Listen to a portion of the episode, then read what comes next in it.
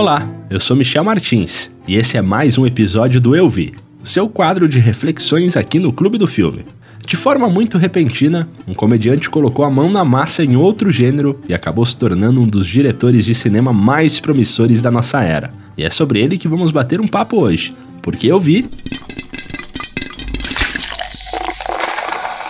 Filmes de Jordan Peele.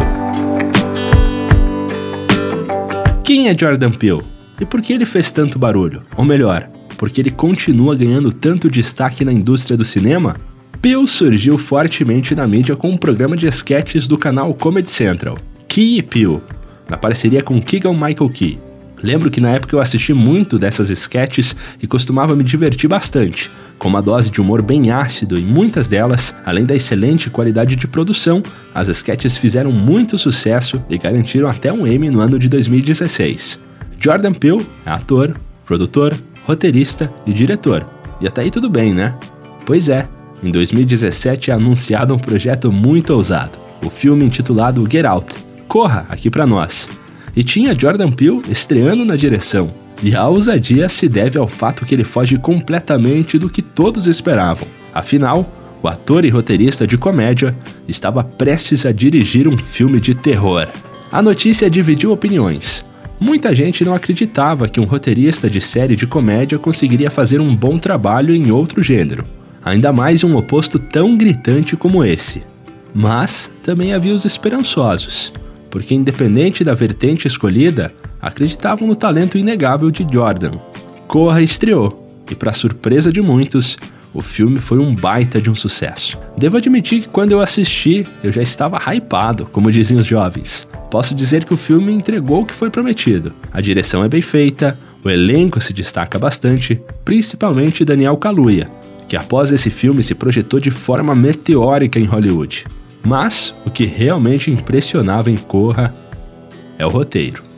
Talvez a palavra perfeita para ele é cirúrgico.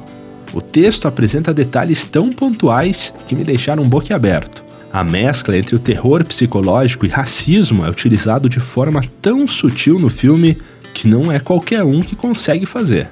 Peele se provou um ótimo diretor e roteirista no gênero e levou para casa um carecão dourado pelo roteiro original.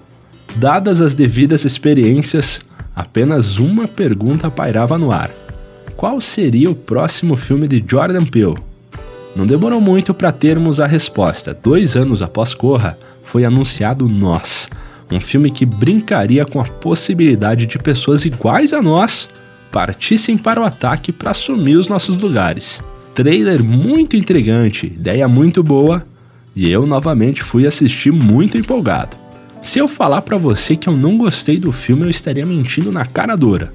O longa é muito interessante.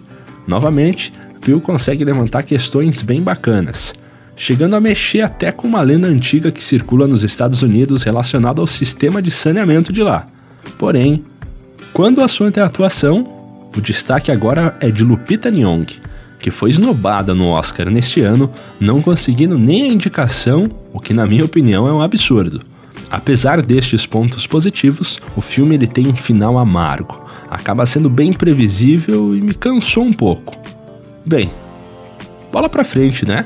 bora assistir outras coisas. Acabei nesse meio tempo até esquecendo do diretor e não fiquei nem empolgado para um novo projeto. Mas o destino, ai, ele é cruel, gosta de brincar com a gente. Então, neste ano de 2022 surge Nope. Não, não olhe. Aqui para os tupiniquins.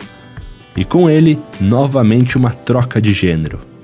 E mesmo que tudo indique um terror, dessa vez ele vai para o lado dos aliens um terror de ficção científica muito aguçado. Eu preciso falar?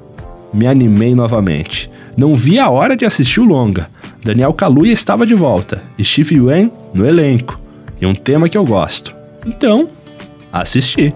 Minha experiência com os dois primeiros atos do filme é impecável. Bill consegue quebrar uma sequência lógica no qual estávamos acostumados e entrega uma trama de gato e rato muito satisfatória e tensa, na maior parte do tempo mas o final acaba se alongando demais. O plano final dos personagens é demorado, maçante, apesar das muitas inspirações em HP Lovecraft, o que é bem legal de acompanhar, eu acabei me sentindo cansado. Mais uma vez, dizer que o filme é ruim seria uma baita de uma injustiça. Tanto que eu ainda tenho vontade de revê-lo. Ao final de todas essas análises, eu posso afirmar apenas uma coisa.